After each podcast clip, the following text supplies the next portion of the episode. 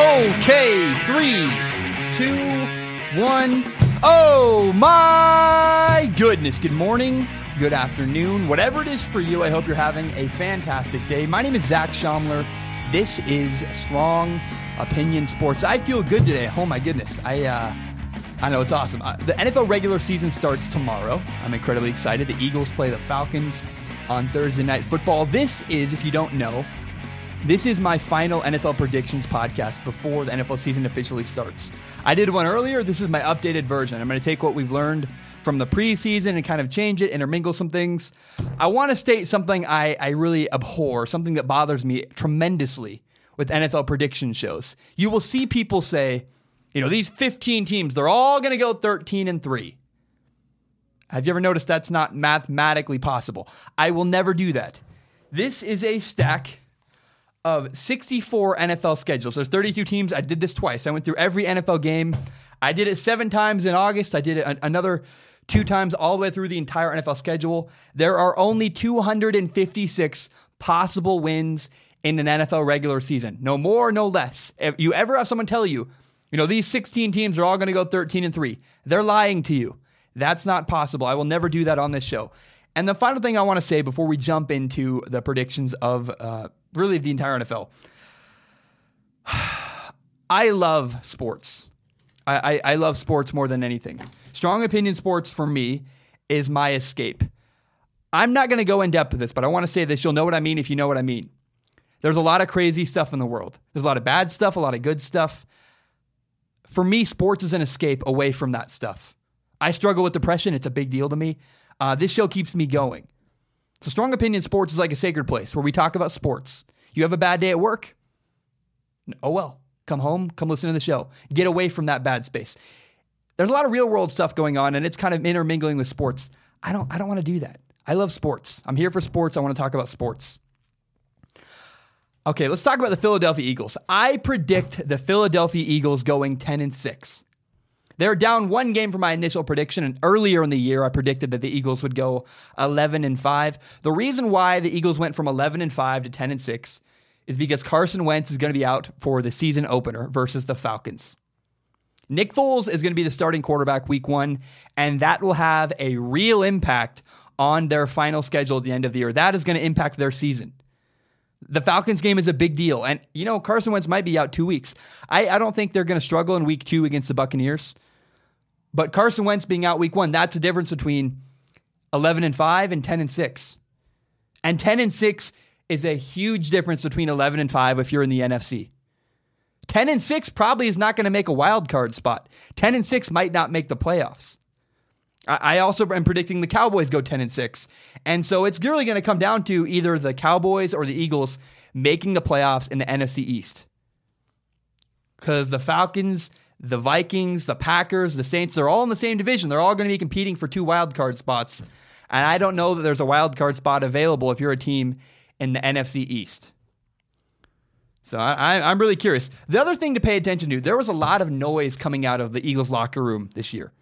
There's two locker rooms that I'm concerned about a little bit this year, and that's the Steelers and the Eagles. The Eagles are making a lot of noise. I don't know. I hope that doesn't affect them. It's going to be really interesting to see. I'm really curious. Can the Eagles get back to the playoffs? I predict the Eagles to go 10 and 6, and I'm predicting Carson Wentz to return from his injury week three against the Indianapolis Colts. I believe Nick Foles and the Eagles can beat the Tampa Bay Buccaneers no problem. Even though the because the Buccaneers don't have their starting quarterback Jameis Winston, they're going to be fine.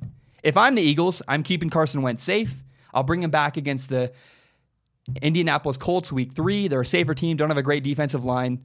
I'm okay with that. I don't. The Buccaneers have an incredible defensive line. I don't want to bring Carson Wentz, who's just coming off an ACL injury, against the Buccaneers' incredible defensive line. That is not what I want to do. Again, Eagles are going to go ten and six.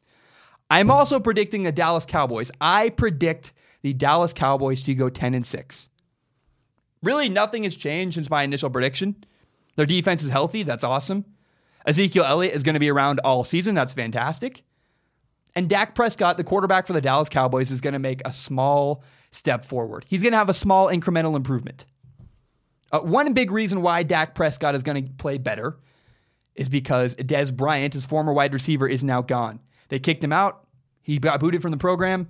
That's good for the Dallas Cowboys. But Dak is not going to have a giant leap forward. Dak Prescott's going into his third season in the NFL. And if you look at the history of quarterbacks, typically quarterbacks show the biggest jump in year four or five, not year three.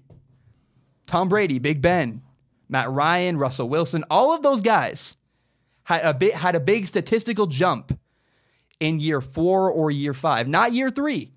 Year three was another incremental step forward. So if you are a Dallas Cowboys fan, I would encourage you just be patient with Dak Prescott.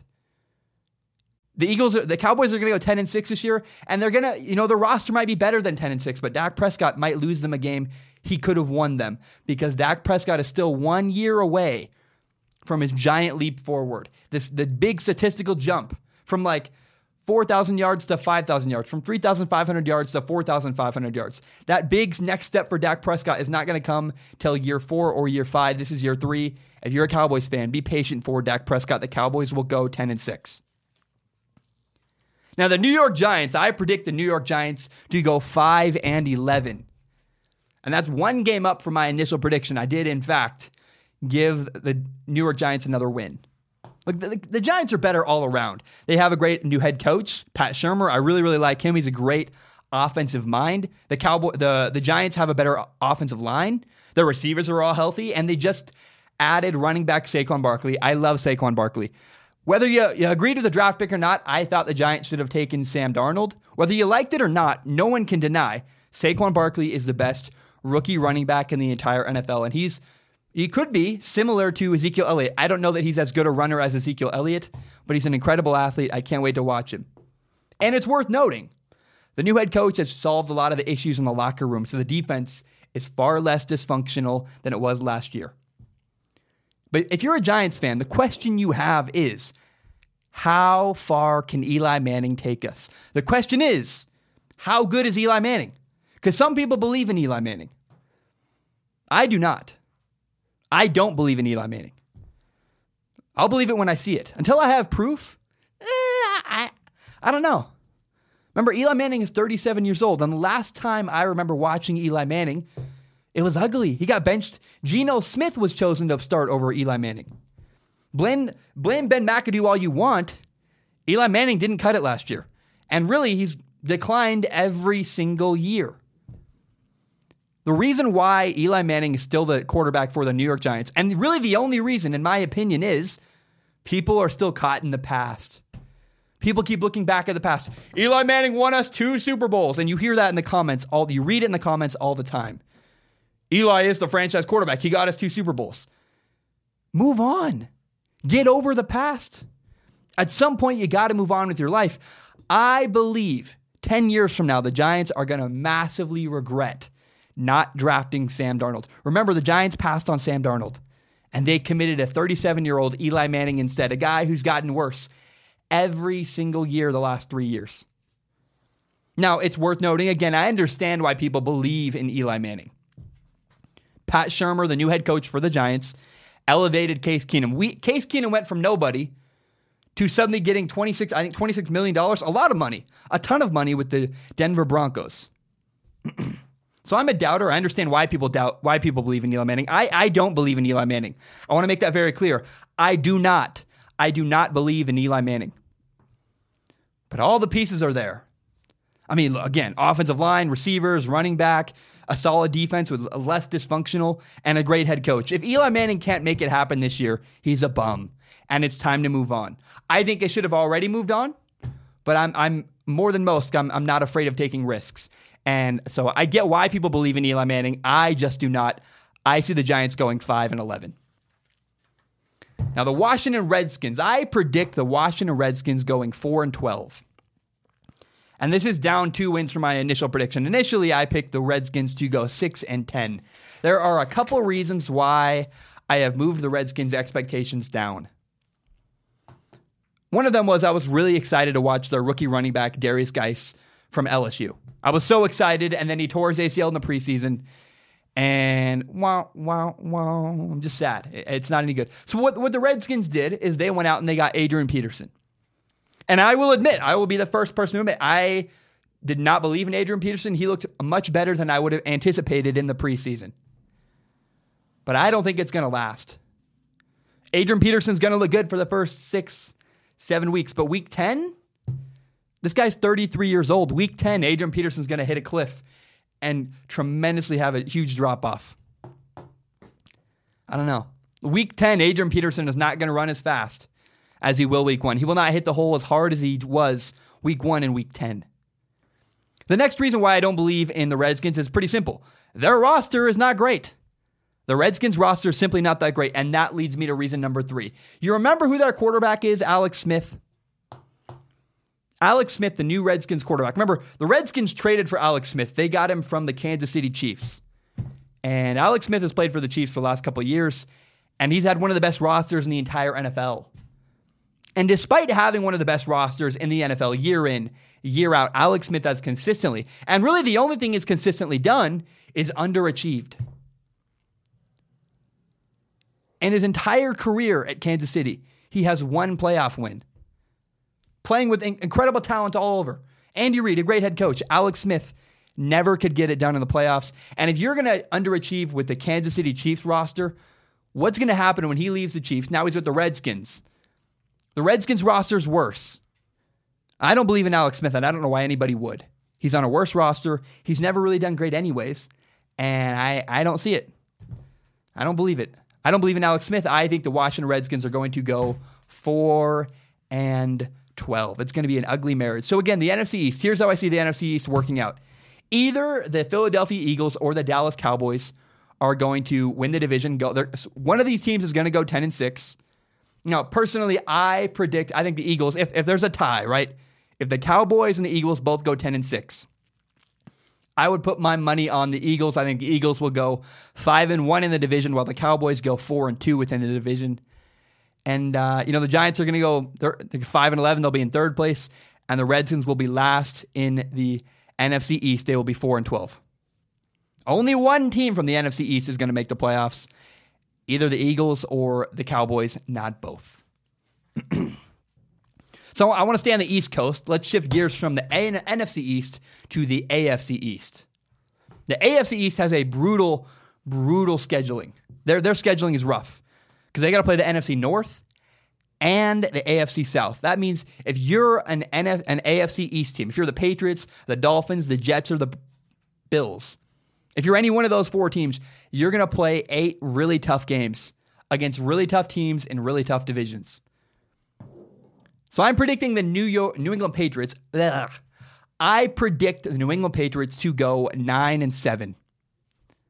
And that's two games less than my initial prediction. My initial prediction, I initially said when I made my first prediction show, I said the New England Patriots would go 11 and 5.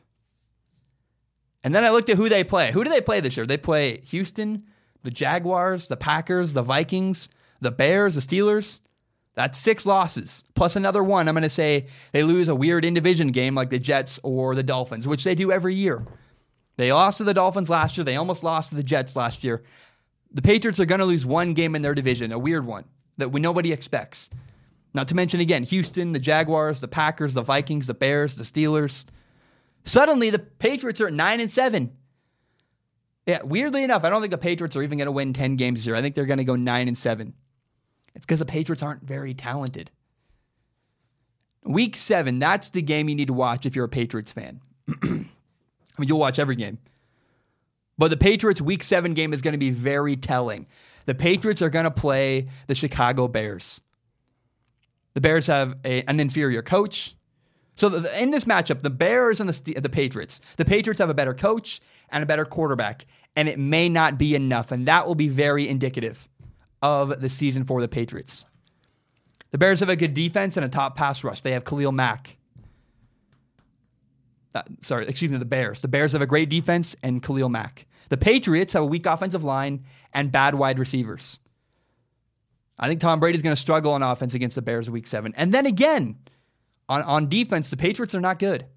And the Bears have this young emerging defense. And we'll see. Does the system the Patriots have, can it withstand the pieces that the Bears have in place that they are building? So I think that the Patriots are going to go nine and seven. Week seven is going to be very indicative when they play the Bears, but nine and seven is my choice for the New England Patriots. That is my judgment. Look, Tom Brady and the Patriots have a crappy, depleted roster, and I am uh, I, am fearful for my man Tom Brady. I don't know that he's going to have a very fun year. He's going to make the playoffs. He always does. His division isn't very good, but it's not going to be as grandiose as it's been. It's going to be a slow, slow decline. You know, 11 and 5, 9 and 7, 7 and 9. Next thing you know, the Patriots are 3 and 13 and they lost Tom Brady. I predict the Miami Dolphins to go 7 and 9. Here is the only story I care about in Miami. There's some weird chatter in Miami. Oddly enough, for whatever reason, the Miami Dolphins really believe in their quarterback, Ryan Tannehill. If you remember, if you recall, look back at the NFL draft, the Dolphins had a chance to trade up and draft Josh Rosen, the quarterback from UCLA. They did not do it. If you remember, the Dolphins loved Josh Rosen. Head coach Adam Gase was a huge fan of Josh Rosen, and instead, the Dolphins committed to Ryan Tannehill. Either it was incredibly stupid or genius. We will find out this year. Last year, the Dolphins thought they were a playoff team, and then their quarterback, Ryan Tannehill, tore his ACL. And the Dolphins had such high expectations and were so crushed emotionally, they went out and signed Jay Cutler. In my opinion, a bad decision because what is what is having a year with Jay Cutler do for you? You didn't make the playoffs. You got a worse draft pick because of it. It was, it was a bad decision. But the reason why the Dolphins went after Jay Cutler is because they were so disappointed. They thought this was their year to make the playoffs. And again, a lot of that is because they believed in Ryan Tannehill. They were crushed. I don't believe in Ryan Tannehill. I'll be honest. I would love to, but I'll believe it when I see it. It's kind of like Eli Manning. Yeah, well, prove it to me because I haven't ever seen it. But for whatever reason, the, it's weirdly enough, the Dolphins do really believe in their quarterback, Ryan Tannehill. And I, I got to acknowledge there is a chance. Maybe he goes off. Maybe he leads the Dolphins to the playoffs.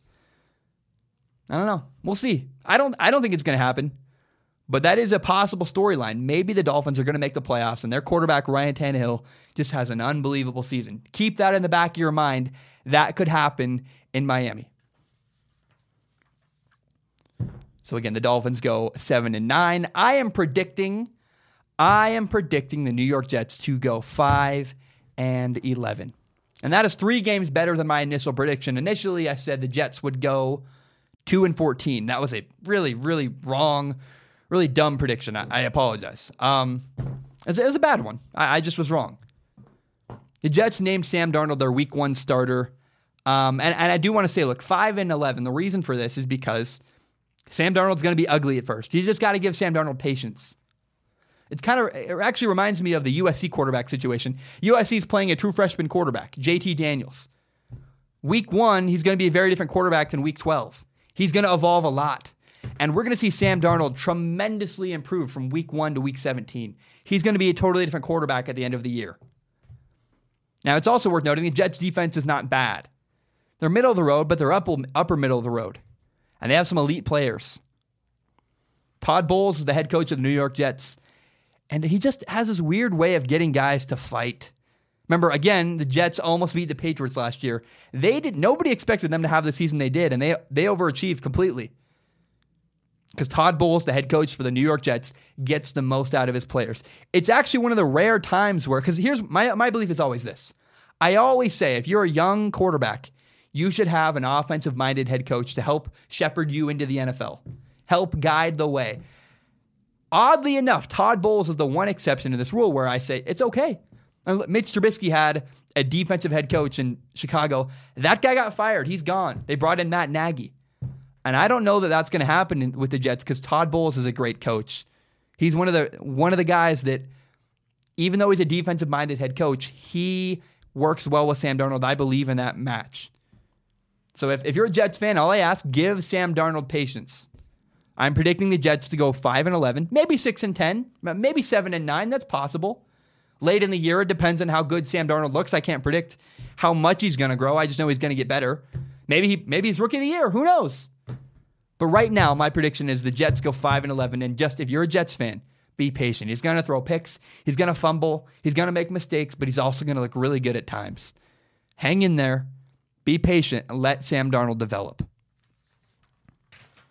Now, finally, we have the Buffalo Bills. I predict the Buffalo Bills to go 1 and 15.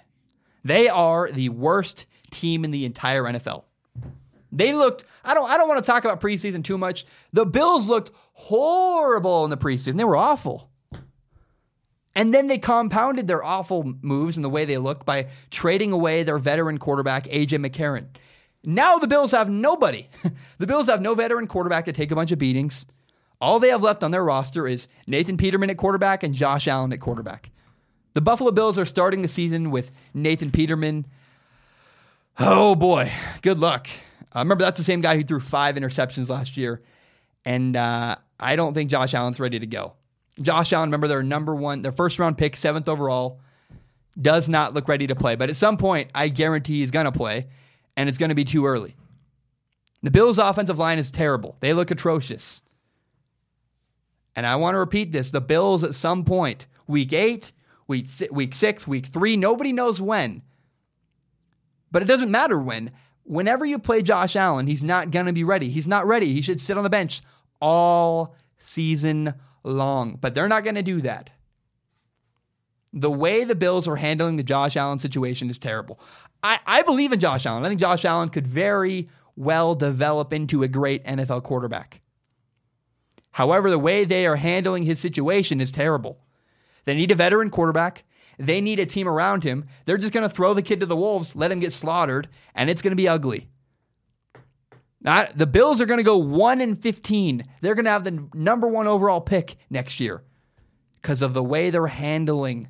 Look, I don't know that they'd be better with AJ McCarron. They, I think they would have gone 13 and 3. They would or 3 and 13. They would have won two more games if they had AJ McCarron just because he's a veteran, he's stable. He's not going to win games, he's going to look ugly. The Bills suck either way. But the worst thing you can do if you're a Bills fan, the worst thing the Bills can do if you're the Buffalo Bills is put out Josh Allen too early. He's not ready. I don't think he's going to be ready even week 13. He struggles with accuracy. He's not there. He looked okay in the preseason at times with a lot of backups. The Bills are going to go 1 and 15. They're the worst team in the NFL, and they're going to have the number one overall pick next year. And that, that's how I see the AFC East working out. Again, the tattered Patriots are going to go 9 and 7. The Dolphins are going to go 7 and 9. They could trade places with the Patriots. The Dolphins could in fact challenge the Patriots this year. The Jets are going to go 5 and 11. Eventually, give them 2 years, they're going to dominate the AFC East. And the Bills are the worst team in football. They will go 1 and 15. Let's move on to the NFC North. I predict the Green Bay Packers to go 12 and 4. Nothing has changed since my first prediction. It's very simple. The Green Bay Packers have Aaron Rodgers. Shall I say more or do I need to? No, I don't. I don't need to. Aaron Rodgers is the best quarterback in the NFL. Leave Aaron Rodgers alone on a roster. He gets your team to 10 wins. But they didn't just have they didn't just bring back Aaron Rodgers from an injury. The Packers added Jimmy Graham, tight end from Seattle. And I really am excited to watch the way the Packers use Jimmy Graham. Jimmy Graham is coming to the end of his career, but he's still a mismatch. Linebackers can't guard him. He's a huge target in the red zone. I am so excited to watch the way Aaron Rodgers utilizes Jimmy Graham. But we, we know the Packers are going to score a lot of points. What about the defense? The key to the Packers this year, the difference between going 10 and 6, making the playoffs, maybe winning your division, maybe not, but making the playoffs, the difference between making the playoffs and dominating the NFC North. The Packers are going to dominate the NFC North. The Packers could win the Super Bowl, not because they have a great defense, but because they have a passable defense. Their defense is good enough, good enough that if you have Aaron Rodgers, you could win a Super Bowl. Enough said. They drafted a bunch of corners in the draft. They invested heavily in their defense. And I believe the Packers could win the Super Bowl this year because their defense is marginally better but you don't need a top 10 defense with Aaron Rodgers. You need a top 20 defense.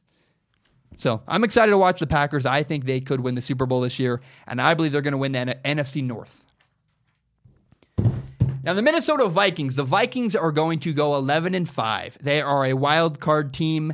Nothing has changed at all since my first prediction about the Vikings. Think about it. If you're a Vikings fan, what what has changed for the Vikings since last year? Well, in their division, Aaron Rodgers is back. The Bears got better. They added Khalil Mack. They got a new coach. Their offense is going to be better. Oh, and the, you know, the Detroit Lions are better. They have a new head coach. Last year the Vikings went 13 and 3. It's completely reasonable to say take away two of those wins, they're going to go 11 and 5. No problem. You're not going to sweep the Packers, you're not going to sweep the Bears. Maybe, maybe, maybe not, but at the very least, you're going to lose to the Packers both times the Vikings play them. Vikings division is tougher. And not to mention, you added Kirk Cousins, which is awesome. I'm excited to watch Kirk Cousins. But this is year one in a new system for Kirk. And the Vikings got a new offensive coordinator, John DeFilippo, the former quarterback coach for the Philadelphia Eagles. New quarterback, new offensive coordinator. What that means is you got to give it a year. They're still working out the kinks. Next year and the year after the next. That's when, if you're a Vikings fan, you should expect the Vikings to be in the Super Bowl or possibly win a Super Bowl.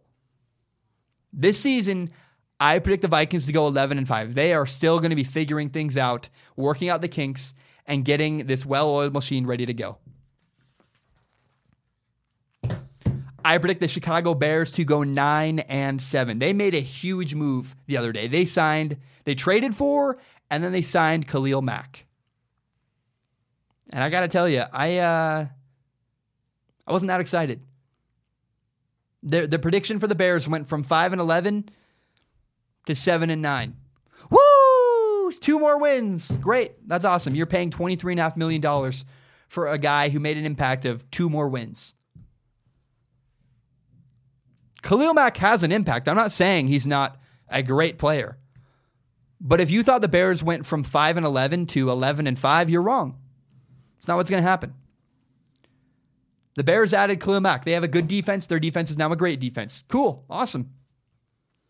But the truth is, the Bears' defense completely relies on Mitch Trubisky. Excuse me, the Bears' fate. The Bears' season. How well the Bears do this year. It all depends on their quarterback, Mitch Trubisky. He's entering his second year, and I am not sold on Mitch Trubisky, not at all. Remember, the Bears hired a new head coach, Matt Nagy. He is the former offensive coordinator for the Kansas City Chiefs. He's a guy who's worked under Andy Reid for years. I love Matt Nagy. I love any guy who's worked around Andy Reid. I'm a big Andy Reid believer. His guys do well. Andy Reid's assistants all do well coaching. And Doug Pederson won a Super Bowl. John Harbaugh won a Super Bowl. Both, both of them were proteges under Andy Reid, just like Matt Nagy. Oh, and Ron Rivera. He took the Carolina Panthers to a Super Bowl a couple years ago. Didn't win, but that's three of Andy Reid's former assistant coaches that have been to Super Bowls. It's a big deal. Matt Nagy's a good coach. And I loved the Bears' decision to hire Mark Helfrich, the former Ducks head coach, as their offensive coordinator. The Bears added Taylor Gabriel, the receiver from the Falcons. They added Allen Robinson, the receiver from the Jaguars. The Bears added Trey Burton, tight end from the Eagles. He's the guy who threw Nick Foles a touchdown pass in the Super Bowl. Here's the deal with the Bears the Bears improved everywhere, except maybe at quarterback. We're going to find out. We're going to learn a lot about Mitch Trubisky this year because Mitch Trubisky has everything going for him. If he can't win, it's on him. If Mitch Trubisky doesn't improve, all that tells us is the Bears made a mistake when they drafted Mitch Trubisky number two overall. I don't know that he's terrible. I think he's probably Andy Dalton level. I think he's he's a middling guy. I don't know that Mitch Trubisky's ever a guy that can win you a Super Bowl. But he's, I think he's a guy that could develop into a, per, a quarterback that could win you games. But right now, nobody really knows. And so everyone's talking about Khalil Mack. They're all excited. Khalil Mack, the Bears season is better now because of Khalil Mack. Khalil Mack looks great on a poster. Uh, I don't know that he's going to win games for the Bears. The way the Bears win games is by having a great quarterback. And uh, I don't know that they do. The Detroit Lions are going to be last in the NFC North. They are going to go 5 and 11. My initial prediction for the Lions was 8 and 8, and I have reduced it down to 5 and 11. Couple reasons. First off, the Lions looked atrocious. They looked horrible in the preseason. They looked like they had bad technique. They were soft. They didn't look well coached. It's really concerning if you're a Detroit Lions fan, especially because the Lions hired a defensive minded head coach and their defensive line. The one thing, the thing that Matt Patricia is supposed to know really well, looked terrible. They looked bad. They didn't look good. Another reason why I don't believe in the Lions. So their defense looks soft. They don't look good. Another strength of the Lions roster is their defensive backs, their secondary, the guys that are supposed to stop passes from happening. Well, the NFL rules have changed. There's now a new catch rule making defensive backs less valuable. And there's a new helmet rule meaning, again, defensive backs, their jobs are harder. I was once excited. I said a couple months ago, man, the Lions have a great, great secondary. That should be one of the strengths of their team. And now, even though it is still one of the strengths of their roster, it doesn't matter anymore. The NFL made that obsolete. I don't know, man. Matt Patricia, the new head coach, he, he was once Bill Belichick's defensive coordinator. Matt Patricia has a lot of work to do with the Detroit Lions. I like Matthew Stafford. I think Matthew Stafford's a great quarterback. He's well compensated. He's paid what he deserves. But it's it's pretty tragic. You know, Matthew Stafford is going to live his whole career playing for the Detroit Lions, and uh, he's a good quarterback that just was given a bad, bad organization. I predict the Lions to go five and eleven. I hope Matt Patricia can turn it around, but if the preseason is any indication, they look like a mess and it's not good. So the NFC North, I predict the NFC North working out like this. I see the Packers going 12 and 4. The Vikings go 11 and 5 to make a wild card spot. The Bears go 7 and 9. Khalil Mack does not significantly improve their team. It only gives them two more wins. And the Lions look bad. Their defense looks undisciplined. They're bad tackling. They have bad technique. The Lions will go 5 and 11. we will stay in the North. Let's talk about the AFC North now. I predict the Pittsburgh Steelers to go 11 and 5. I mean, really, they could go 12 and 4. This all depends on do they rest their starters in week 17? The Steelers could go 12 and 4. Now, there's one interesting wrinkle with the Pittsburgh Steelers. It's a Le'Veon Bell holdout. Le'Veon Bell is not going to play week one because he wants a better contract. And I don't know how long this holdout's going to last, but there's news today the offensive linemen are really fed up with him. They're tired, they're annoyed. You never want your offensive line angry with your running back. Now, I think the, the Steelers are going to be okay. They're going to be fine through week one. They play the Browns. They'll be good again week three. I don't know how, you know, I think that week two with the Kansas City Chiefs, the Chiefs and the Steelers, that's going to be a shootout. But man, the Steelers are incredibly talented. We can all, everybody knows the Steelers are one of the best, most talented rosters in the NFL. Antonio Brown, eh, look, look at this, listen to their receiving corps. Antonio Brown, Juju Smith Schuster, Justin Hunter, James Washington. They also got a return guy, Ryan Switzer. The Steelers could win the Super Bowl. They could be, could, they could be 12 and 4, number one seed in the AFC, win the Super Bowl. But it could very easily go the other way. This is Big Ben's last funny. I mean, look, everything's lining up for the Steelers. The Patriots look down. Big Ben is still okay. He's still playing well. Deshaun Watson is probably still one more year away from dominating the AFC altogether. But my fear is can the Steelers manage their personalities? Will Le'Veon Bell, will other players like that become such a distraction that it takes away from their team? I don't know. I really have no idea. My fear for the Steelers is drama could get in the way because this is Big Ben. This is Ben Roethlisberger's final chance to win a Super Bowl. If he can figure out Le'Veon Bell, if he can get everybody in order, get everybody lined up, uh, doing the same job, they could win the Super Bowl. But the Steelers' lack of discipline, their personalities might be the thing that unravels them. We'll find out. I'm really, really curious to see. Right now, I predict the Steelers go 11 and five, and uh, we'll, we'll see what happens. The Baltimore Ravens, I predict the Baltimore Ravens to go nine and seven. They are a bubble playoff team. Uh, they're, they're, my initial prediction was eight and eight. I'm actually bumping that up. And it's very possible. I like Joe Flacco. He looks pretty good this year. I think the Ravens are, they were a bubble team last year. They were almost a playoff team last year. I think they're right on the edge again this year. Here's the thing the Ravens very well could usurp the Pittsburgh Steelers. What that means is they could take the place of the Pittsburgh Steelers. If the Steelers struggle with drama, they're a mess. Their locker room is yapping all over the place. If the Steelers begin to unravel, the Ravens are going to be ready to move in. They like their head coach. They're an organized franchise. They're stable. The Ravens could win the NFC North if the Steelers go haywire. And I think the Ravens are incredibly, incredibly underrated. Again, they were almost a playoff team last year. They should have been. By all accounts, the Ravens should indeed have been a playoff team last year. They got robbed. And I think it's very possible 9 and 7 becomes 11 and 5 if Joe Flacco kills it and plays at his top level of elite play. The Ravens drafted Lamar Jackson, the quarterback out of Louisville, former Heisman Trophy winner. I don't know that he's going to play at all this year. I think the benefit to adding Lamar Jackson is it motivates Joe Flacco, their franchise quarterback. There's a chance Joe Flacco does really well and Lamar Jackson never sees the field all year. Again, I predict the Ravens to go 9 and 7. I think that could become 11 and 5. They could replace the Steelers if the Steelers begin to unravel. I predict the Cincinnati Bengals to go 8 and 8. Uh, that's four games up from my initial prediction. Initially, I said the Bengals would go 4 and 12. Um, look, here's the thing. They looked really good in the preseason, and I don't want to give too much weight to the preseason, but it's hard to ignore. They look fantastic. Last year, I thought the Bengals were going to finally do something. I thought this is Andy Dalton's year. And then John Ross got hurt, their rookie wide receiver. Well, he's back. In fact, here are the pieces in place for the Cincinnati Bengals. They have John Ross, AJ Green's a great wide receiver, Tyler Eifert, an elite tight end, awesome running back Joe Mixon, awesome running back Giovani Bernard. They also have the helmet rule is going to benefit the Bengals offense. The new catch rule is going to benefit the Bengals offense. Everything is in place for the Bengals offense to absolutely annihilate everybody this year. So I, I, wanted to say, man, they look 10 and 6. They're going to be great. I pulled it back a little bit because, look, it's the Bengals. It's still the preseason. It's vanilla defenses. The Bengals are going to go 8 and 8 this year. It could be more, could be less.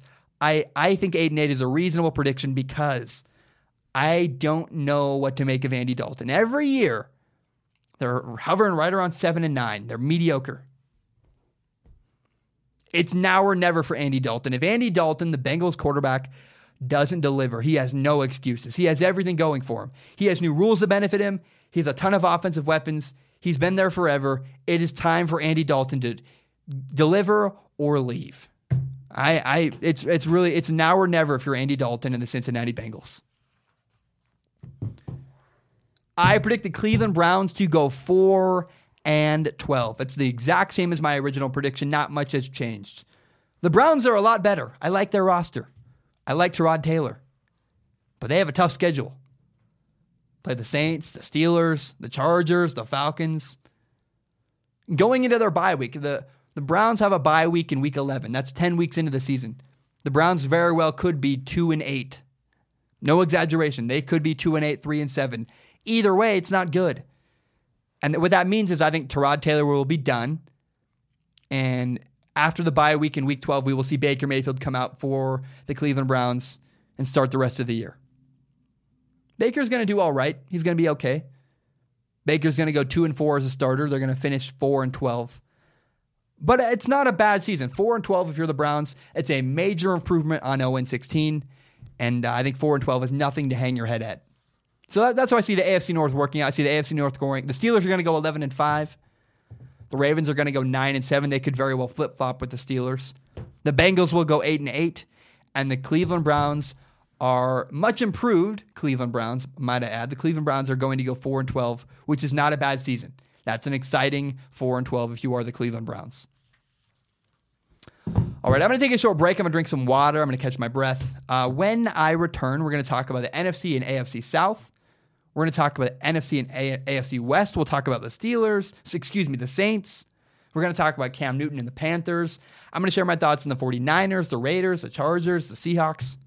And remember, if you like Strong Opinion Sports, you can subscribe to Strong Opinion Sports on iTunes, on SoundCloud, and on YouTube. You can find the full entire hour long podcast on YouTube as well as my best, most interesting clips. Help me grow Strong Opinion Sports by telling your friends about this show. My name is Zach Schaumler. I will be right back. All right, we are back. Um, I want to say one thing before we get back into predictions. I encourage you, if you love, I, I, I love John Krasinski. He's my favorite actor. I watched, I've recently watched Jack Ryan, the new Amazon Prime series. It is absolutely fantastic. I could not recommend it enough. And uh, with that, I want to jump into the NFC South. I predict the New Orleans Saints are going to go 3 and 13. They have the reason why they're going to do so well, they have a magical schedule. Everything is lined up for the Saints to potentially win a Super Bowl. See, 11 of the 16 games the New Orleans Saints play this year are indoors in a dome where Drew Brees and New Orleans Saints have thrived for years. The Saints are built to win games indoors. If you're a Saints fan, you should be incredibly excited. See, the last thing you want to do if you're a Saints fan, you don't want to see the Saints end up in Lambeau Field in the snow, in the cold, in December. That would not work out well for Drew Brees and the Saints. But that's not what we're going to get. We're going to see the Saints in their element, dominating people all year, and again going 13 and 3. Another huge, huge, huge important thing for the Saints is that their defense looks really good. They're going to be a top half defense in the league, a, a top 16 defense. There's 32 teams. That's what you need if you're Drew Brees. See, the last time Drew Brees won a Super Bowl was 2009. The Saints had home field advantage in the playoffs, and they had a really solid defense. Right now, the Saints have both a good defense and they're going to have home field advantage in the playoffs. Everything is lining up for the Saints to potentially win a Super Bowl this year. All their tough games are indoors. They're, they're one, oh, by the way, the one tough game for the Saints, their really tough, cold December game is guess what? They play in Tampa Bay, Florida in December. they're going to be fine. Um, I, am excited to watch see uh, the New Orleans Saints. I really thought the Falcons initially were going to be the team to win their division. And then I looked at the Saints schedule and I said, oh, wow. Wow, everything lined up in their favor. So I think the Saints are a Super Bowl favorite. They will go 13 and 3. They're going to win the NFC South. And I think they could very well win the Super Bowl this year. And maybe, who knows, maybe Drew Brees retires at the end of the year and just hands the keys to the car to Teddy Bridgewater. We shall see. Now, the Atlanta Falcons are going to go 12 and 4. They are also an incredible team. You talk about the Saints, you got to mention the Atlanta Falcons. They could win a Super Bowl this year. Matt Ryan's going to be fantastic. The reason why Matt Ryan is going to be good this year and struggled last year. Matt Ryan got a new offensive coordinator last year, Steve Sarkisian, and they were just getting to know each other. They were working out the kinks. They were not great in the red zone. The key to this relationship is situational football is all about how well you know each other. What is Matt Ryan comfortable with? The more you work with Matt Ryan, the more you know what Matt Ryan wants to do and how he works and how he operates. Frankly, I think that's a mark of it shows Steve Sarkisian is not an elite offensive coordinator, but he's not he's not a incapable offensive coordinator. He can win. He just takes longer to catch up. I think the Falcons are going to be better this year. Again, situational football. The Falcons will be better in the red zone because Matt Ryan, Steve Sarkisian, they know each other better. And we have a potential to see the rookie of the year come out of Atlanta. We're going to see Calvin Ridley dominate people. Calvin Ridley, because he's the third receiver in Atlanta, he's going to have a bunch of mismatches all the time. They're going to put all the attention on Devonta Freeman, the running back, or people are going to put attention on Julio Jones by double teaming Julio or guard Mohamed Sanu. And lost in the mix is going to be little old Calvin Ridley with great matchups, potentially winning rookie of the year. So the Falcons are going to go 12 and 4. They could win the Super Bowl. They're going to work better together, the offensive coordinator, the quarterback. And uh, I think the Falcons are a really great team, a scary team. If the Saints didn't exist, all we would be, all I would be doing on the show is talking about the Atlanta Falcons. Sadly for the Falcons, the New Orleans Saints do exist. However, if they play each other in the playoffs, they're both built to play in domes. They're both built to play indoors. The Saints' home field advantage goes away if they play the Atlanta Falcons in their home stadium. I predict the Carolina Panthers to go eight and eight. You may not like that. That's fine. Um, I, I have been getting Cam Newton hate forever. I don't hate. I love Cam Newton. I'm a fan of Cam Newton. I like the guy. I'm just honest about him. Now, my initial prediction for the Panthers was six and ten. I have decided to bump the Panthers up a little bit. It was encouraging. The preseason for Cam Newton was incredibly, incredibly encouraging. He looked great. Remember, the Panthers hired offensive coordinator Norv Turner. And the reason why they brought in Norv Turner was to help Cam Newton develop as a passer. They want Cam Newton to be more precise. Well, it's what it looked like. In the preseason, I know it's the preseason, and that's why I didn't move the Panthers up from 6 and 10 to 11 and 5 because it's the preseason. Who really knows? But as far as accuracy, as far as Cam Newton throwing the ball where only his receiver could get it, he was throwing back shoulder fades. He was throwing the ball all over the place with precision and accuracy. That's encouraging if you're a Panthers fan. And as a person who's rooting for Cam Newton, I was excited to see that. I'm not going to go 11 and 5. I don't want to go crazy with the Panthers. 8 and 8 is a reasonable prediction because they're an aging defense. and they're not as great. This is not the team that went to the Super Bowl a couple years ago. Now, 8 and 8 is a reasonable prediction for the Carolina Panthers in 2018. They could go 10 and 6. That all depends on Cam Newton. How well is, does he play? How efficient does he play? Is his completion percentage at 67% or is it down at 61%? I hope Cam Newton runs a lot, but I really hope he can show his ability to win from the pocket. If Cam Newton can win from the pocket this year, 8 and 8 becomes 11 and 5, 12 and 4, maybe the playoffs. This team lives and dies with Cam Newton. And the better he plays in the pocket, not running. I want him to run. I love Cam Newton running. He's he's got a special talent. He should use it. But 8 and 8 becomes 11 and 5 if Cam Newton can show the ability to play with precision in the pocket as a quarterback. I predict the Tampa Bay Buccaneers to go 4 and 12. Uh, I initially predicted the Buccaneers to go 2 and 14. It was harsh. It was too much. I think I was a little bit spooked by the fact that Jameis Winston, their quarterback, was suspended for three games. He was up to no good this. I don't want to talk about it, but he, he got in trouble this offseason. Fair, that's a fair way to put it. Um, here's the game to watch if you are a Tampa Bay Buccaneers fan. In week four, Jameis Winston is going to return from his suspension. they play the they play the Chicago Bears. The Tampa Bay Buccaneers play the Chicago Bears in week four. And Jameis Winston is going to be eager to prove himself. I remember vividly Tom Brady's first game after coming back from a suspension because of Deflategate. Tom Brady was fired up. He was angry. He had the best year of his career. The reason is because he was eager. He had something to prove. And he spent weeks watching that game film of the team they played. I can't remember who they played, but I know this. Jameis Winston is going to watch three weeks of Chicago Bears film. He's going to be amped up. He's going to be ready to go, and he's going to bring it to the Chicago Bears in week four. Now, ultimately, um, I don't know that, look, this is the worst team. The Tampa Bay Buccaneers are the worst team in their division.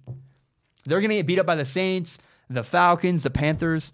They also have to play the Eagles, the Steelers, the Cowboys, the Ravens, the 49ers. Look, the Buccaneers and the Bengals is a really good game. The Buccaneers and the Browns, that's a good game. That's indicative of the Tampa Bay Buccaneers season. My only question with the Buccaneers, I don't think they're going to be very good this year. I think they're 4 and 12. My only question is, maybe maybe 5 and 11, right? It's possible. My question for the Tampa Bay Buccaneers is, do they commit long term to Jameis Winston? Jameis Winston got in trouble this offseason. He showed repeatedly he's not very mature at quarterback. Do the Buccaneers invest more time, money, energy, resources into Jameis Winston? Or do they, when they have a high draft pick, they're going to go 4 and 12. They're going to be in position to draft a quarterback next year. Will they move on from Jameis Winston or will they reaffirm their commitment to their quarterback? So the NFC South is going to work out like this. The Saints are going to go 3 and 13. The Falcons are going to go 12 and 4. The Panthers will go 8 and 8 and the Buccaneers will go 4 and 12. That's my phone. Add my phone. I don't see it. I don't know where it is. Oh, here it is. I, uh, I'm to answer a text. I have a date later tonight. Cool. Sounds good. Sorry, this is horrible radio. I, uh, I have to reply to this text or else this girl's not to go on a date with me, so I got to do my best. This is great. You guys are excited. This is great radio. Uh, so I can wait 30 minutes. So she can wait till I finish recording. That's cool. You got to get a girl who's on board with your podcast. I'll probably cut this. This is terrible, isn't it? I just criticized Rover Sports for yelling at his mom in the middle of a video. I can't do this. Um, cool. Cop. No, I don't want to say cop. Cool. See you in a bit. Got a date tonight. She's got a cute accent. I'm excited. Got a British accent. Never been on a date with a girl that had a British accent. Let's move on. Let's go now to the AFC South. I predict the Houston Texans to go 11 and 5. Not much has changed since my initial prediction. Look, Deshaun Watson's coming back, and he was probably going to be rookie of the year last year. Deshaun Watson's going to be great. JJ Watt is healthy. Look, if the Texans can avoid injuries, the Texans are one of the best teams in the NFL. Their roster's incredible. Now, the one thing worth noting, the weakness of the Texans is that their offensive line stinks. Now, the good news is their quarterback, Deshaun Watson, can run all over the place. He's a very mobile quarterback. I don't know that I want my quarterback who just tore his ACL running all over the place, but they'll be okay if their offensive line is weak. I'm just really curious. The one thing people want to see, the, the question with Deshaun Watson is is he a one hit wonder? Remember how good RG3 looked his rookie year? RG3 was rookie of the year. He looked fantastic. And then he showed he was injury prone, wasn't really playing real football. He was playing a lot of gimmicky stuff. I do not believe Deshaun Watson is RG3. I don't know that Deshaun Watson's injury prone, but I know this for a matter of fact. I know I can guarantee this. Deshaun Watson is a real NFL quarterback. He plays with poise in big moments, but he also runs a real offense. He's not running the zone read. He does occasionally, but he's running real, actual, complicated offenses. Bill O'Brien does not hold back, even with a guy like Deshaun Watson, a rookie quarterback. I don't care. I'm going to give this kid everything I have in my playbook. When RG3 was with the Redskins, they dumbed down the playbook to help him out, to help him develop as a quarterback, to kind of steal some success. Gimmicky offense. The Texans didn't do that last year with Deshaun Watson. They ran simplified stuff. They ran the zone read, sure, but that's because they were using his abilities as best they could. They were trying to get his legs out of him. They were trying to use him to run a little bit. But Deshaun Watson's a real NFL quarterback. He runs real NFL systems, and he's going to be very, very successful down the road. I predict the Indianapolis Colts to go 9 and 7. That is down a game from my initial prediction of 10 and 6. The Colts, again, I repeat, the Colts will go 9 and 7. The reason I moved them down one game is because I just want to give Andrew Luck a little bit of time to recover. Andrew Luck is going to be 100% at some point this year, but it's not really going to be till November. I read Drew Brees' book. Drew Brees ripped his shoulder apart. There was just a bunch of meat hanging around in his shoulder. And uh, he said it wasn't until November after his injury happened that he was 100%. So I don't know. I think Colts are a solid team. They're a, they're good. They're not great. They're they're actually they're okay. The Colts are an okay roster, but they have a better offensive line. They're an improving defense. And the key to the Indianapolis Colts, the reason why the Colts will go 9 and 7, finish ahead of the Jaguars, is because they have a real quarterback, Andrew Luck. Quarterbacks matter more than having a great defense, especially with the new rules. Who's better, Andrew Luck or Blake Bortles? It's simple. Andrew Luck's a better quarterback. Therefore, the Colts will have a better season than the Jacksonville Jaguars and the Tennessee Titans combined. Combined? No, but I don't know. The Titans are not going to have a better year than the Colts the Jaguars are not going to have a better year than the Colts because the Colts have Andrew Luck, who's a better quarterback. The Jacksonville Jaguars, I predict going 8 and 8. Again, nothing has changed. This has been my prediction all along. I believe the Jaguars are going to take a step back. Last year, people forget the Jaguars were not 14 and 2 or 3 and 13. The Jaguars were a meager 10 and 6 the Jaguars won their division at 10 and 6 because Deshaun Watson got hurt, Andrew Luck was injured, the Texans weren't as the Titans weren't as good. This year, Deshaun Watson's coming back. The Jaguars are going to have to play Deshaun Watson twice. And the Jaguars are going to have to play Andrew Luck twice. Oh, and the Tennessee Titans, another playoff team in your division, they're also better this year. It's incredibly reasonable to say the Jaguars are going to go from 10 and 6 take a small step backwards to 8 and 8 and miss the playoffs. But here's the key to the Jaguars. The most frustrating thing for the Jacksonville Jaguars, a guy watching the Jaguars. I hate watching this team because their quarterback sucks. Blake Bortles doesn't have it. He's not, I guess I shouldn't say he sucks. He's not awful. He's not the worst quarterback in the NFL. But Jesus Christ, come on. He's not the best. He's not very good. It is so frustrating to watch such a great roster wasted for years because of Blake Bortles. Got a little bit passionate, but Blake Bortles is not enough. It's disappointing. A guy who I understand how great the Jaguars roster is. And they're being limited because of their quarterback. They also lost their best receiver. The Jaguars lost Marquise Lee. He got a knee injury, out for the year. So that's why I predict the Jaguars going 8 and 8. They have a good defense. They have a harder schedule and they have a bad quarterback. They have a limited quarterback, a quarterback that can't win you games. So Blake Bortles, not enough. The Jaguars go eight and eight this year, and uh, Blake Bortles will not improve enough to lead the team to the AFC South title. Now, finally, the Tennessee Titans will go five and eleven. I dropped them down two games from my initial prediction. Initially, I predicted the, the Titans would go seven and nine. Ugh, can't even talk. Like I love Marcus Mariota, the human being. Marcus Mariota, the quarterback of the Titans. He's a great guy. He's nice. He's leader of the Boy Scouts. That's all awesome. But on the field, he looks like a third tier quarterback. Marcus Mariota is a lot more Andy Dalton than he is Aaron Rodgers. He's more like Blake Bortles and Case Keenum. I want to see more from. Here's the thing Marcus Mariota threw more interceptions than he did touchdowns last year. Put that in your head. An NFL quarterback, more interceptions than touchdowns. He's keeping his job.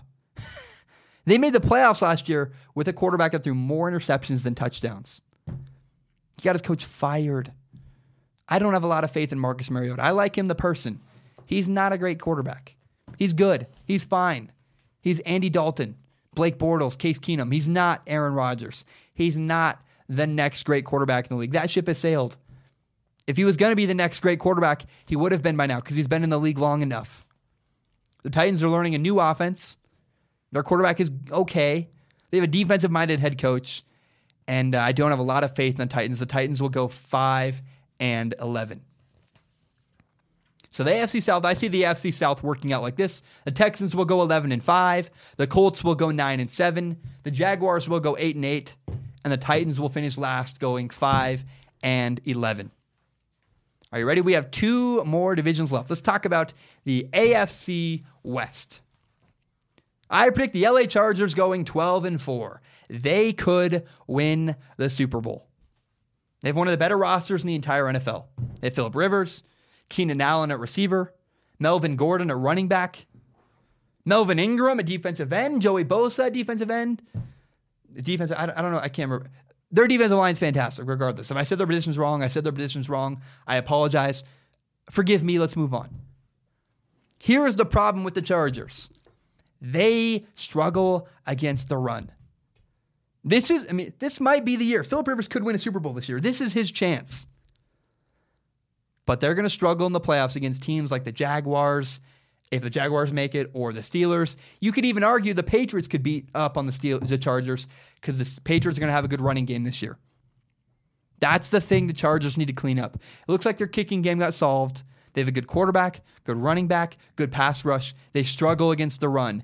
And a team with Le'Veon Bell like the Pittsburgh Steelers could exploit that in the playoffs. I think the Chargers are a playoff team. I don't know that they're going to go all the way in the playoffs because of their weakness against the run. The Kansas City Chiefs will go 11 and 5. They are one of the best rosters in the entire NFL, and I am taking a chance on the Kansas City Chiefs. Here's the truth. The Chiefs got rid of Alex Smith. The Chiefs got rid of their former quarterback, Alex Smith, because he wasn't doing enough. He was okay. He was solid. He won you games. It was good times, good memories. But when it really mattered, he wasn't going to pull the trigger. He wasn't enough. The Chiefs committed to their new quarterback, Patrick Mahomes. And this kid is special. I believe in Patrick Mahomes. I'm willing to take a chance with Patrick Mahomes. A lot of people are, you know, they're being really safe. A lot of people are predicting the Chiefs to go eight and eight, seven and nine, nine and seven. Ooh, ooh, ooh, ooh. No, I, I think the Chiefs are going to have a fantastic year. They're going to go eleven and five. Their defense is somewhat limited. They're going to lose some games because of that. But every time the Chiefs line up to play, their quarterback has a chance to do something incredible. If I told you who's more likely to lead the NFL in passing, Patrick Mahomes or Alex Smith, we all know the answer is Patrick Mahomes. If you don't, you better educate yourself because Patrick Mahomes is coming along and he's going to be fantastic. We saw glimpses of it in the preseason. That was the preseason. Andy agent uh, Andy Reid, the head coach for the Chiefs, wasn't showing very much. So I, I believe in Patrick Mahomes. There's also a lot of other reasons why the Chiefs are going to dominate. It's all because of offense. The NFL rules have changed. They have a new catch rule which benefits receivers. They have a new helmet rule which makes receivers more valuable. All the skill players for the Chiefs, Tyreek Hill, Kareem Hunt, Sammy Watkins, Travis Kelce, all of these guys are more valuable because of the shift the NFL made this offseason with the rules. I can't wait to watch the Kansas City Chiefs. Patrick Mahomes is incredible, and they're going to do some special stuff this year. It's going to be ugly at times. I'm not saying Patrick Mahomes is perfect. but man, is it going to be fun. the Oakland Raiders are going to go 6 and 10, and that is down one game from the initial prediction again a couple weeks ago. Initially, I said the Raiders would go 7 and 9. I'm now saying 6 and 10. And it's not because of Khalil Mack. Everyone's going to say, well, the Raiders traded away Khalil Mack. They're going to struggle. Mm, that's not why I'm worried about the Raiders. I got to say first, I love the Raiders quarterback. I love Derek Carr. I think Derek Carr is the next Aaron Rodgers. He's the next big thing. Jimmy Garoppolo and Derek Carr are going to run the NFL eventually. I even love the Raiders' new head coach, Jon Gruden. But I think it's going to take Jon Gruden time to acclimate back into the NFL. He was gone for 10 years. Last time he coached in the NFL was 2008. It's 2018, 10 years later. And I think what's going to happen is Jon Gruden's going to run to a small, a bunch of small, annoying hitches that nobody thinks of. We all know if there's a giant thing in your eye. We all, everyone, if you're driving down the road, everybody knows you got to check your tires. You got to check your oil. What about the unexpected stuff, the little things you don't know about? For example, if, if you disconnect my clock in my car, my engine doesn't start. It makes no sense. And that's not something you can prepare for. That's just a weird, weird quirk that you would, couldn't have prepared for. That's the kind of thing that Jon Gruden's going to run into this year. Another, a couple other things the Raiders are going to struggle with. The Raiders are in turmoil. I mean, the Raiders are about to move to Las Vegas. That drama is going to hang over the franchise all, all year. Not to mention that the coach, Jon Gruden, has a longer contract than the general manager, Reggie McKenzie. More friction. And frankly, the thing is, the Raiders aren't that good. I mean, look, I like Jordy Nelson. He's aging, but I like him. I like Amari Cooper. But other than that, that those guys and Derek Carr, who do they have? I mean, Marshawn Lynch is getting older. The Raiders defense is awful. They were awful with Khalil Mack. They're even more awful without Khalil Mack. The Raiders can't beat teams in the top half of the league. The Raiders can. Every game the Raiders play is going to be a shootout until they play a team with a good defense and a good offense, and then the Raiders won't be able to keep up. The Raiders won't be able to keep up with the Saints or the Falcons or the Vikings or the Eagles. No way. The Raiders have a good offense. They're going to put up a lot of points against the Browns, the Buccaneers. But anytime there's a, real legitimate offense to challenge the Raiders, they're going to struggle because their defense is completely awful. I see the Raiders going 6 and 10. The Broncos are going to go 5 and 11. The Broncos have dropped four games from my initial prediction. Initially, I said the Broncos would go 9 and 7. And then I thought about it for a little bit. Hmm. Oh, yeah. The Broncos roster is built for a different era of football. They have a great defense, but the NFL is changing. The NFL is not about defense anymore. Defense once won championships. Defense used to win championships. Now there's new rules. There's a helmet rule, there's a catch rule, a lot of other stuff. The culture in the NFL is shifting. The NFL is becoming seven on seven with pads.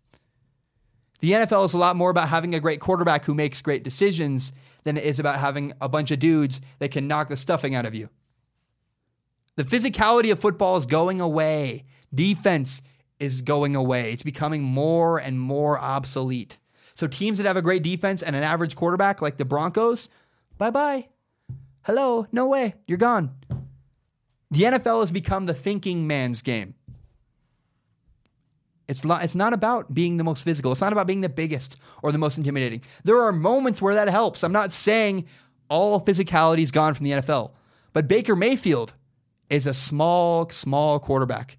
20 years ago, Baker Mayfield would not be in the NFL. But the NFL has changed. It's about making good decisions, delivering the ball on time to the right place. It's not about being the six foot five guy that can throw the ball a mile, a million miles. It helps. I'm not saying it doesn't. But the NFL is changing. It's a thinking man's game. People say baseball, the thinking man's game. They're wrong. Study a defense. Football is all about strategy and decision making, and it's becoming less and less about the big hits over the middle. Case Keenum's an average quarterback. The Broncos are built for defense. I think the Broncos are going to go 5 and 11. They might go 6 and 10, but Case Keenum is not good enough in today's NFL to dominate.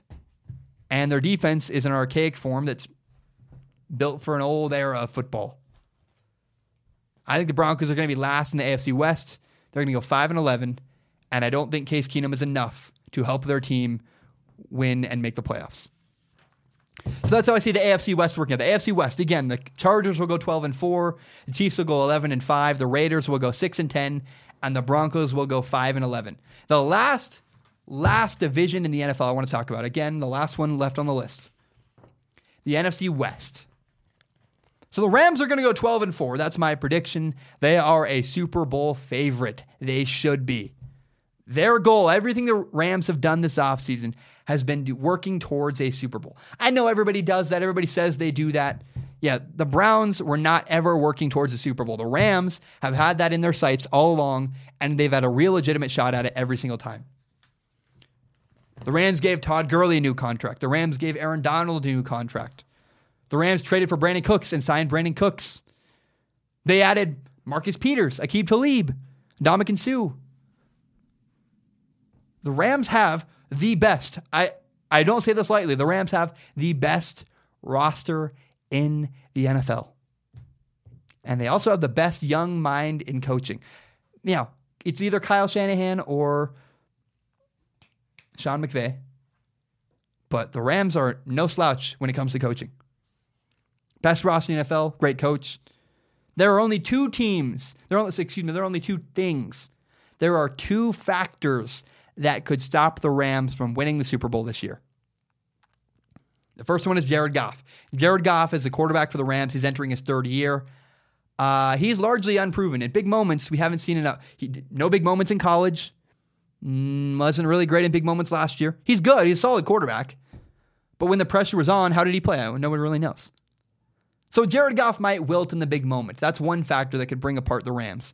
The other reason the Rams could fall apart is they have so many personalities, so many egos in that locker room. I don't know that that's sustainable. I, I hope I'm wrong. Here's the thing I know this is going to make 49ers fans angry. I'm rooting for the Rams. The Rams are a great story. It's it's pretty unbelievable. I, I am all for the guy who t- puts all the chips on the table, takes a bunch of risks. That guy's interesting. I'm curious to see if it works out. I hope it does work out for the Rams. But I don't know that it will. I mean, they took a massive risk. Ndamukong Suh, Aaron Donald, how do they share the field? Maybe well, it's only for one year.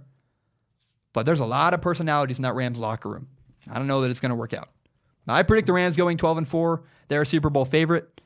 But again, Jared Goff, those personalities, those two things could unravel the Rams. I predict the San Francisco 49ers to go 9 and 7. I love the 49ers this year. I love their coach, Kyle Shanahan. I love their general manager, John Lynch. I love their quarterback, Jimmy Garoppolo. The Rams are building something. Excuse me, the 49ers are building something. The 49ers are on their way to building a great franchise again. Problem is, they're still a year or two away. You knew this was coming. Look, the running the 49ers running back, Jerick McKinnon tore his ACL. That was confirmation to me. Look, the 49ers are still a year or two away. Have a young defense that's growing. They're entering their first year with Jimmy Garoppolo as their starting quarterback for a full season. The 49ers are a bubble playoff team. I don't think they are a playoff team, but they're 9 and 7, 10 and 6. They're close. But they're not there yet. The 49ers need time and patience. Eventually, the Rams roster will be too expensive and the Rams are going to implode. And when that happens, waiting in the wings will be the San Francisco 49ers ready to take back their division, the NFC West. I predict the Seattle Seahawks to go 5 and 11. Uh, originally, I said 6 and 10. I've now bumped them down to 5 and 11. The Seahawks are going to struggle. Here's the thing it's very simple for the Seahawks everybody's gone. All the stars, all the personalities, everything for the Seahawks talent, distractions, everything. It's all gone. Yeah, I mean, you have Earl Thomas. Earl Thomas is the one person left from the Seahawks Legion of Boom. That's it. Russell Wilson will be the one bright spot in a bad, ugly season for the Seattle Seahawks. They're going to go 5 and 11. Now, it's worth pointing out if Russell Wilson can get this roster, this depleted, ugly, messy roster that the Seattle Seahawks have, if Russell Wilson can get this Seattle Seahawks roster to have a winning season, he's my league MVP. If he can do that, if he can get this team to 10 wins, nine wins, Russell Wilson, that's incredible. He'd be MVP in my book. But I don't, I don't know what's going to happen. I think the Seahawks are going to go 5 and 11. Now, finally, the last team in the NFL I want to talk about this Arizona Cardinals will go 5 and 11. Now, here's the thing the, the Cardinals roster's better than 5 and 11, but their quarterback situation is weird. Sam Bradford's really good. I like Sam Bradford. He's played really well at times, but he's played well when he's in, not injured. he's always injured. He's going to get injured at some point this year. I guarantee he's going to get injured. It always happens. They play the Bears, and I'm like, that's horrifying. They play the Broncos. I'm like, ah, that's scary. I, I can just imagine. Sam Bradford's going to snap in two. And then they're going to be forced to play Josh Rosen before he's ready. And maybe Josh Rosen's ready now. I don't know. But the transition between Sam Bradford to Josh Rosen, whenever that transition happens, is going to be bumpy. It's not going to be very smooth. I believe that's why the Cardinals will go 5 and 11. They're a pretty solid roster. They're a roster that could go 9 and 7. But the weirdness at quarterback, the turmoil at quarterback is going to make the Cardinals go 5 and 11. They're going to underachieve because of their quarterbacks. Not because their quarterbacks are bad. I think Josh Rosen at some point is going to be a great NFL quarterback. I think Sam Bradford is a good NFL quarterback. But that weird situation, the transition is going to, they're going to struggle at times. All right, that's my show for today, guys. That's everything I have. Actually, one more thing I just want to say. I should break down my playoffs. Here's how I see the playoffs working out. In the NFC, the Saints are going to go 13 and 3. The Packers are going to go 12 and 4. The Rams will go 12 and 4. And either the Eagles or the Cowboys will get the last spot in the top four in the playoffs, going 10 and 6. In the wild card in the NFC, the Falcons will go 12 and 4, and the Vikings will go 11 and 5. Saints, Packers, Rams, Eagles or Cowboys, Falcons, Vikings. That's the NFC playoffs. In the AFC, the playoffs are going to work out like this: the Chargers are going to 12 and 4, the Steelers 11 and 5, the Texans 11 and 5, the Patriots are going to manage to make the playoffs somehow at 9 and 7. And in the wild card, you're going to have the Chiefs at 11 and 5, and either the Ravens or the Colts at 9 and 7. Chargers, Steelers, Texans, Patriots, Chiefs, and then the Ravens or the Colts. That's how I see the playoffs working out. My Super Bowl prediction, I see it being the Steelers and the Saints. I think the Saints are going to beat the Steelers, although I will add, I would be ecstatic. I would love to see the Rams win a Super Bowl. I don't know that I believe in Jared Goff enough, but my goodness, their team is. And, and you know, injuries could hit them. Injuries could hit any one of these teams. That's going to throw off all my predictions, but I, I would be so cool to see the Rams risk everything, shoot the moon, and make it happen. So that's my show, guys. Thank you so much for tuning in. I really appreciate it. I have a date to go to. I'm super late. I hope she doesn't bail on me. Remember, you can subscribe to Strong Opinion Sports on iTunes, on SoundCloud, and on YouTube. You can find the full entire hour long podcast on YouTube as well as my best, most interesting clips. If you like Strong Opinion Sports as much as I do, help me grow this show by telling your friends about it. Facebook, Twitter, Instagram, whatever it is, help me grow by telling your friends about this. show. My name is Zach Schaumler. Have a great day. I'll be back on Friday. Bunch of news. I've got some updates on Khalil Mack about a bunch of other stuff. Can't wait. Guys, have a great day. Talk soon. But um bum, bam, we are done.